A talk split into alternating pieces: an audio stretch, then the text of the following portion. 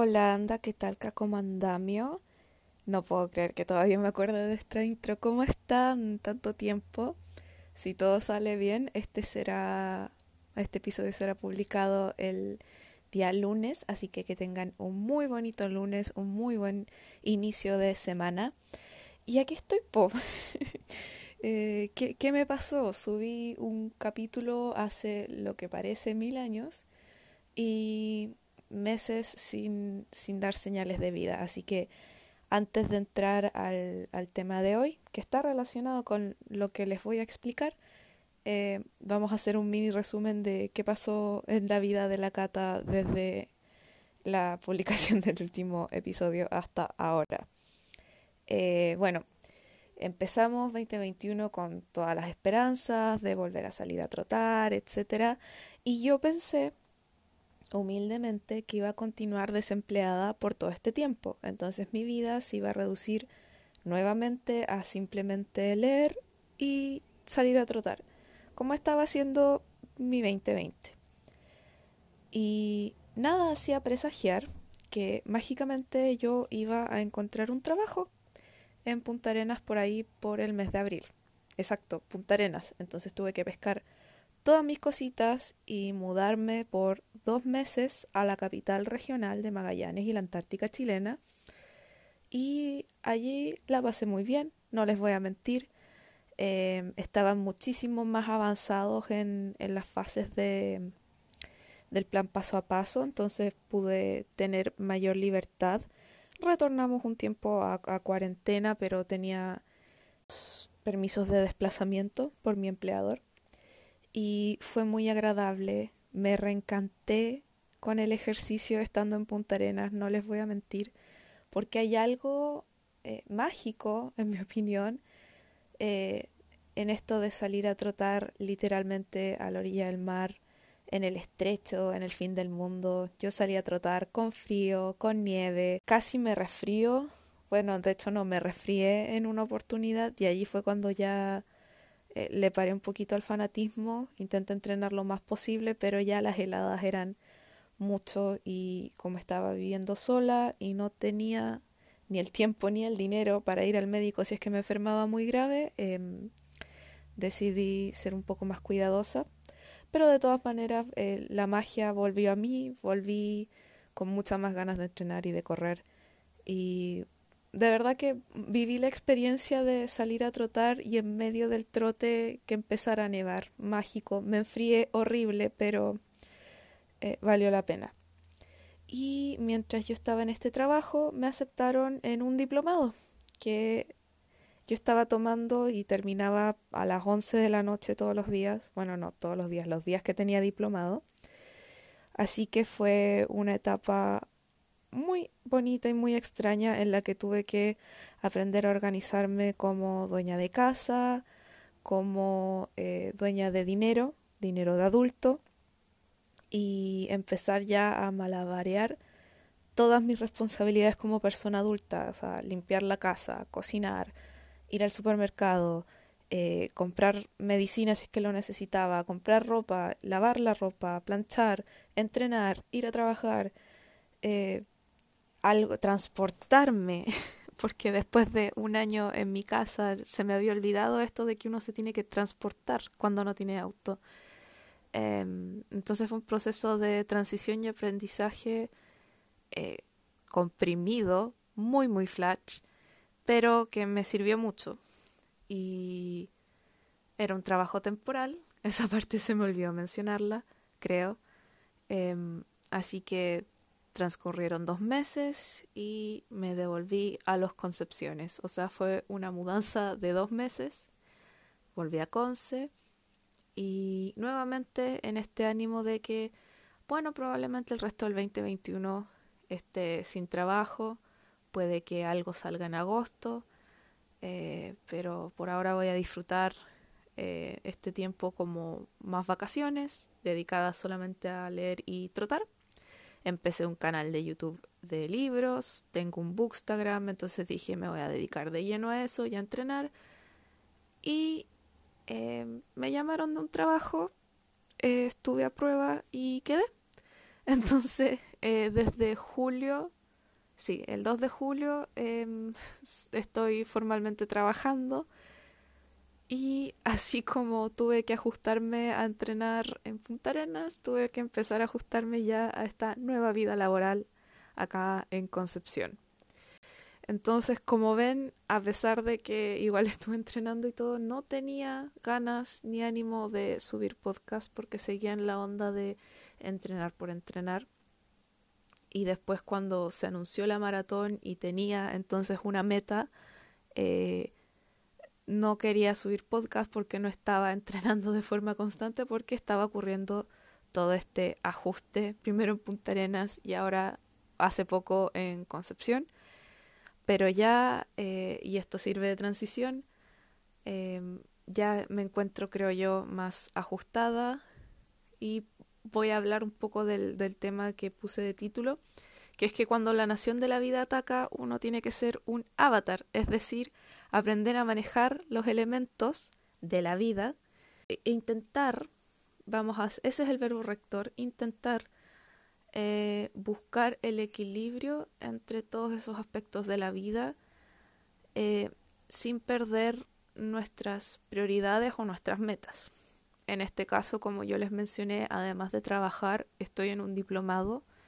Ahora también estoy en un taller de narrativa que me gané de una editorial. Y tengo un Bookstagram y un Booktube, un canal de YouTube dedicado a libros. Y además de eso me dedico a entrenar. Entonces entenderán que eh, manejo muchos hobbies, muchos intereses y no puedo darle prioridad a todo. Entonces, dentro de este proceso de reajuste adulto, después de que me atacara la nación de la vida, tuve que ordenar mis prioridades. Y obviamente yo no iba a dejar de entrenar porque, bueno, los beneficios que todos conocen, ayuda psicológicamente, mejora el ánimo, eh, mejora tu estado de salud física, entonces dije obviamente no voy a dejar de entrenar. Pero eh, mis tiempos se vieron drásticamente, mis opciones, perdón, de tiempos para entrenar se vieron drásticamente reducidos y modificados porque ahora tengo un trabajo formal, entonces la mayoría del tiempo estoy en la oficina y no en mi casa. Y tengo que contar además los tiempos de transporte, que en Concepción son bastante más largos que en Punta Arenas, por ejemplo y además tengo que presupuestar el tiempo que me toma mi diplomado, mi taller. Entonces tengo todas estas horas en el día que son significativamente menos que las que tenía el 2020 para ajustarme y entrenar. O sea, ¿y, ¿y a qué voy con esto? Que estos dos meses que ya llevo trabajando me he dedicado a buscar un ajuste, una fórmula que me funcione, no perfectamente, sino que me funcione más veces que no. ¿A qué me refiero con que sea una fórmula que funcione más veces que no? Básicamente encontrar una fórmula con la que pueda ser consistente, no perfecta, pero consistente. Entonces intenté, como siempre lo había hecho, el salir a trotar antes de ir a trabajar, como lo hacía en Punta Arenas, antes de que empezaran las heladas, y como lo hacía en el año de pandemia 2020, levantarme y salir a trotar.